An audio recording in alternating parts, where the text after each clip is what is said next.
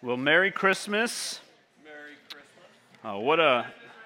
Merry Christmas. If I ever wondered who are the people who, you know, actually like me a little bit, you guys are the ones that aren't sick of, of us, that you come two days in a row to see us. And so uh, I'm thankful that at, at least we know that uh, you guys are in our corner. No, thank you uh, for joining us. We love uh, to worship God together as His people. It's such a, a blessing and an honor um, to gather last night as we uh, join as a large church to worship God and then to continue that as we gather on Sunday morning, as we always do, uh, to open up His Word and to encounter the Savior.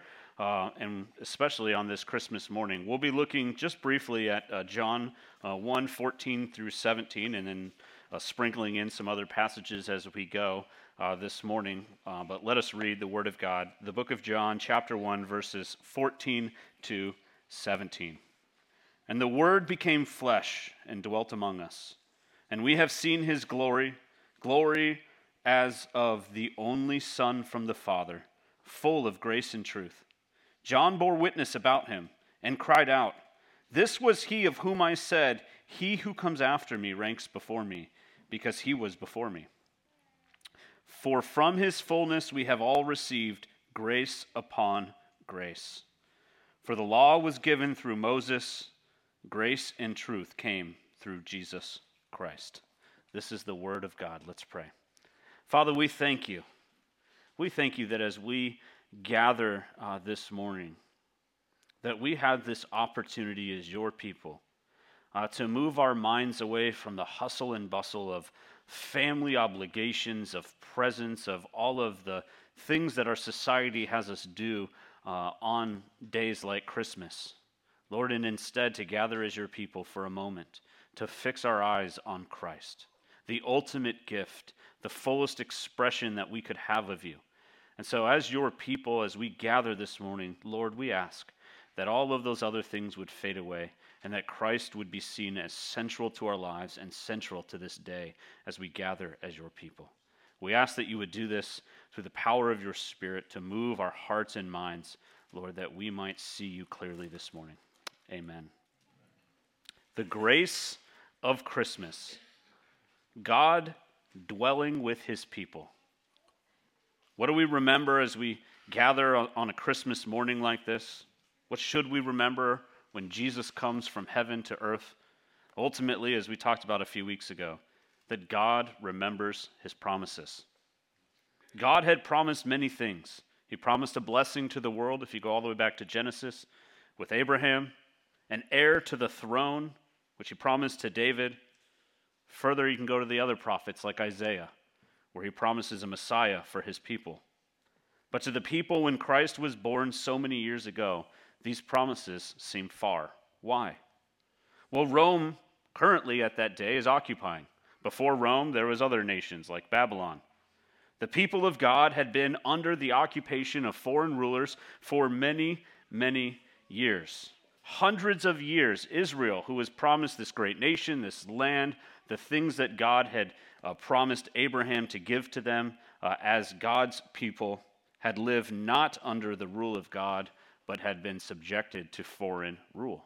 They truly didn't own the land, they didn't have the ultimate form of freedom. But perhaps more significantly, what is happening around that time? There's been no word of God. Nearly 400 years, God has not spoken to his people when Christ is born. Think about how hard it is to have a relationship with somebody that you don't talk to. We're often reminded of this at Christmas time right? You might see family that you don't see often. Uh, my sister uh, is in town. She's a Canadian. She betrayed us and moved to Canada, uh, left us. David's happy in the back. Uh, see, but you betrayed your family and came to us, so we'll take that. Uh, no, uh, my brother in law is a, a, wonderful man. his wonderful family live up in, in Vancouver, but uh, we don't see them often. And because of uh, restrictions about entry into the United States, in fact, I had not seen my brother in law for three years uh, until this day, uh, or until a couple days ago when they got into town. He had never even met my son Finn. And when we think about how distant relations, relationships can get in our own lives, even our own families, when we see them in the holidays and we're like, wow, it's been a whole year, your kids are so big, or your grandkids seem giant because you haven't seen them very often, we should remember that it's, it's pretty easy to uh, lose a relationship when you don't talk to somebody. And yet, what is happening when Christ is born? God has not spoken to his people for 400 years. The damage that happens to relationships when we go months without talking to somebody is perhaps highlighted when these people have not heard from God for so long. Now, they weren't left without anything. They still had God's word that was recorded through the law and the prophets who had already come.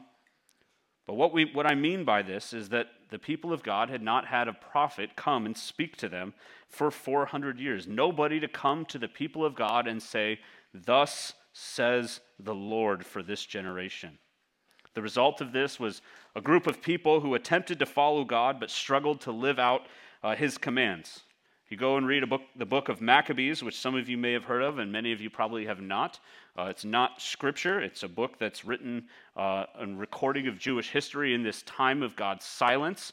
Uh, there's a, a story in there uh, towards the end of it when the people uh, realize that they've allowed false worship to happen in the temple yet again, right? This is his, Israel's history. Every hundred years or so, they stop worshiping God and they set up altars to worship false gods. If you read the Old Testament, well, the same thing is happening in this intertestamental period.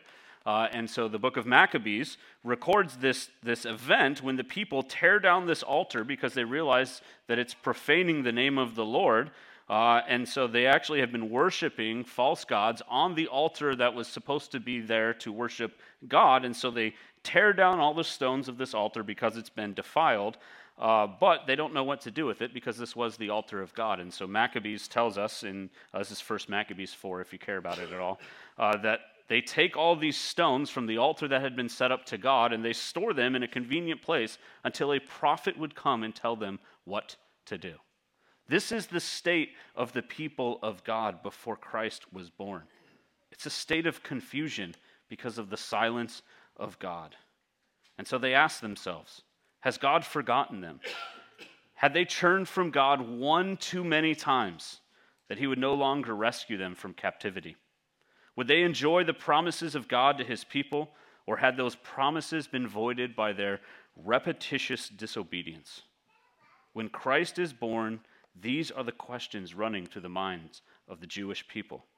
And if we are honest this morning as we gather together, we often ask ourselves these same questions time and time again.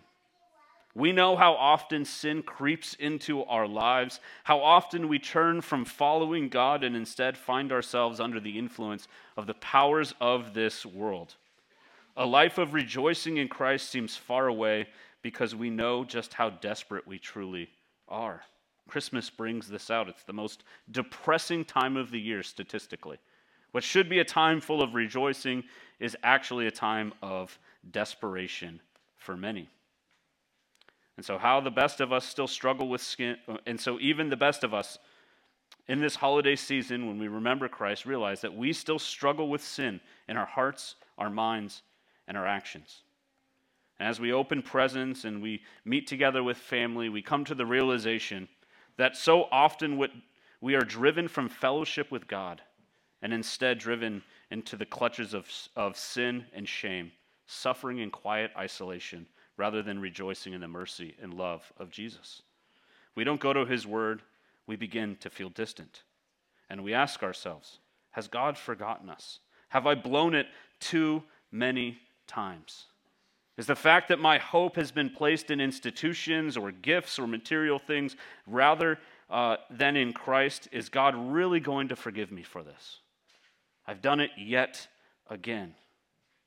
Can we really still be children of the promise? We ask ourselves that. But the birth of Christ, as we gather as his people this morning, is a testament that God does not forget his promises. For God is faithful even when his people are faithless. Christmas is a powerful reminder that God not only did not forget his people, he came to live among them that he might save them. John 1:14 The word became flesh and he dwelt among us, and we have seen his glory, glory as of the only Son of God, full of grace and truth. And so this morning, three things I'm going to draw us attention to really quickly. This will be the shortest sermon you've ever heard uh, this morning. Uh, but three things that, that should cause us to, to find hope in the incarnation, in the birth of Christ. The first is this the birth of Christ should cause us to rejoice. Christmas is a reminder, indeed a command, that we should rejoice. Think about the scene of the angels in the, in the fields if you turn to Luke 2. I'll read it for us. I read it to my kids this morning. And in the same region, there were shepherds out in the field, keeping watch over their flock by night. And an angel of the Lord appeared to them, and the glory of the Lord shone around them. They were filled with great fear. And the angel said to them, Fear not, for behold, I bring you good news of great joy that will be for all the people. For unto you is born this day in the city of David a Savior, who is Christ the Lord. And this will be a sign for you. You will find a baby wrapped in swaddling cloths and lying in a manger. And suddenly there was with the angel a multitude of the heavenly host praising God and saying, Glory to God in the highest, and on earth peace among those with whom he is pleased. Think about this from the shepherd's perspective. God has been silent for 400 years. No word of God revealed to these people, no prophet, no, thus says the Lord, just captivity under foreign rulers, and them trying their best to follow the law and the prophets, and then boom, the sky is filled with angels bringing a word of the Lord. These lowly shepherds sit there and say, God is no longer going to be silent. He's come to dwell with his people. There would no longer be waiting to hear God's word through the prophets from this point forward. And instead, God would speak through his Son, as, as if you hear from God directly. This is what Hebrews 1 1 and 2 talks about. God was silent, but now is going to speak more than ever. And the people of God will rejoice at the word of God. What is this? Well, I believe it's Scripture for us. And this is why Scripture refers to God's word in many ways that should cause us to rejoice, such as a lamp to my feet in Psalm 119, or the word of God is that which gives life, Psalm 119, 15. The word of God is perfect, Psalm 19, 7. Sweeter than honey, Psalm 19, 10. The word of God breathed out by God, Scripture, 2 Timothy 3, 16. This should cause us to rejoice when we encounter the Word of God. We no longer have to worry is God silent? Does He speak? No, we have His Word and He speaks to us daily. When we encounter Scripture, we encounter God. We should go to God and rejoice that He has given us His Word, that we might see His Son and be filled with joy. The second thing Christmas reminds us of is that through Christ we can have a relationship with God. Christ did not save at a distance. God could have saved from heaven, He could do whatever He wants. But God chose to come and live amongst his creation in order to be the perfect sacrifice for their sins. God is not a far off God, but a present God. And in living with his creation, we see that God's design was for his creation to live in fellowship with him. If you go to the very beginning of the Bible and you look at the first few chapters of Genesis, what do we see? Adam and Eve walking in the garden in fellowship with God, a relationship with God, talking to God. Christmas invites us and reminds us that God is here to have a relationship with us. He's not a far off God, a God we only go to when we need something or, or have troubles, but He is a God who wants to walk with us in the drudgery of life.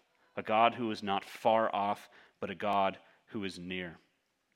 And it also invites us in this same line of thought not to just know God as in some abstract idea or some facts about Him, but to have that personal relationship with Him.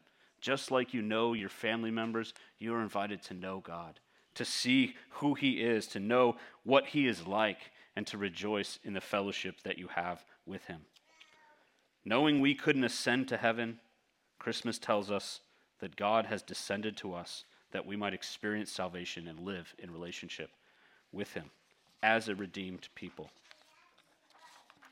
And so while we see our faithlessness, Christmas causes us then to be confronted with God's faithfulness. He comes not just to speak, but he's come to his creation that they might have salvation.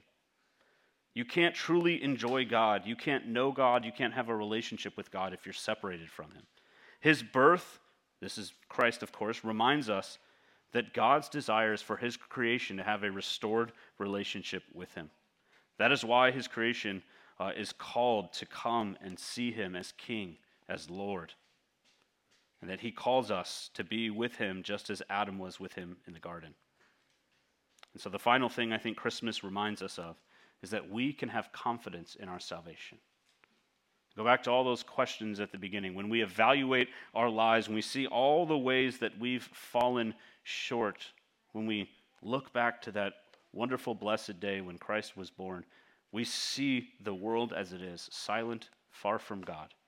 And yet God descends and comes to be with his people. Hebrews 4 tells it this way Since then we have a great high priest who has passed through the heavens, Jesus, the Son of God. Let us hold fast to our confession. For we do not have a high priest who is unable to sympathize with our weaknesses, but one who in every respect has been tempted as we are, yet without sin. Let us then with confidence draw near to the throne of grace, that we may receive mercy and find grace to help in our time of need. Because Jesus was born, because Jesus came and lived as a man with a perfect sinful life, because Jesus ultimately died, we can have confidence that when we trust in him, we are saved. That his promises to us are not void. God is faithful, even when his people are faithless. He sends his Son into the world, not when the world has done all the things to prepare itself for him, but when God has orchestrated things to prepare the world for his uh, Son to walk, to live, to die. God is fully sufficient outside of man. Jesus did not come, did, did not need to come to his creation. God does not need us. So often we think of God as a needy God. You know, God just really wants me. Uh, God does want you, but God does not need you. Uh, he is perfectly happy in the, commun- in, the, in the relationship that he has with the Son and with the Holy Spirit. Right? He does not need relationship outside of that. He doesn't need us to complete him like some Hallmark movie or something. Right? God is perfect apart from mankind, fully sufficient. He doesn't need our praise, he doesn't need our allegiance. But Christmas tells us that he wanted to come and save man because he's a good and gracious God. He's a God who wants to save his creation and for his creation to enjoy him, to be with him, and to worship him. And so when we tremble at the reality of all of our shortcomings, when you inevitably blow it around your in laws in about two hours, uh, we should have confidence, not that we have done enough, that our work is sufficient, but that the work of God is sufficient, that God sent his Son, who descended into his creation, who endured on behalf of his creation, yet was without sin, who died as the perfect sacrifice for his creation, and has now ascended to sit in heaven on the throne and be the one who goes before God on our behalf. We have confidence in God. Why? Because the reality of Christmas is this while we were still sinners, Christ was born. While the world was in rebellion, Christ was born. So if we wonder if we've blown it too many times, the birth of Christ reminds us that God came while his people were in rebellion against him, rejecting his ways, rejecting his word, and ultimately would show themselves to reject his son. But in the midst of this rejection, he sent that son to save the world. And so it means, as his people this morning, we should rejoice. We should seek fellowship with God, an intimate relationship with him, and we should have confidence because God came to save sinners like us. And like the angels in the field, we can shout, Glory to God in the highest as his people this morning, for he is a faithful and merciful God. Let's pray. Father, we thank you. We thank you for your mercy. We thank you that you did not need to descend to the earth. Lord, you don't need us. You don't need our worship. You don't need our labors. You don't need anything from us. But because you are a good, gracious, merciful God, a God who is faithful to your promises, Lord, you sent your Son to this earth to dwell in this earth, that he might redeem your creation, might indeed redeem us as your people to himself. And so, Lord, we confess our inadequacies. We confess the ways that we fall short. We confess, Lord, that we are not able, apart from you, to follow you as you command. And yet we rejoice that even though we uh, are rebellious people, stiff necked, just like the Israelites, that your grace is sufficient. And we have confidence to draw near to you, Lord, to have a relationship with you, to walk with you, to know you, and to rejoice and praise your name. Father, help us to do this. Help us to see Christ as King and not let our hope lie on a joy in material things, joy in families, but Lord, to have joy in Christ this morning. Help us to do that as your people. In the name of Christ and in the power of your Spirit. Amen.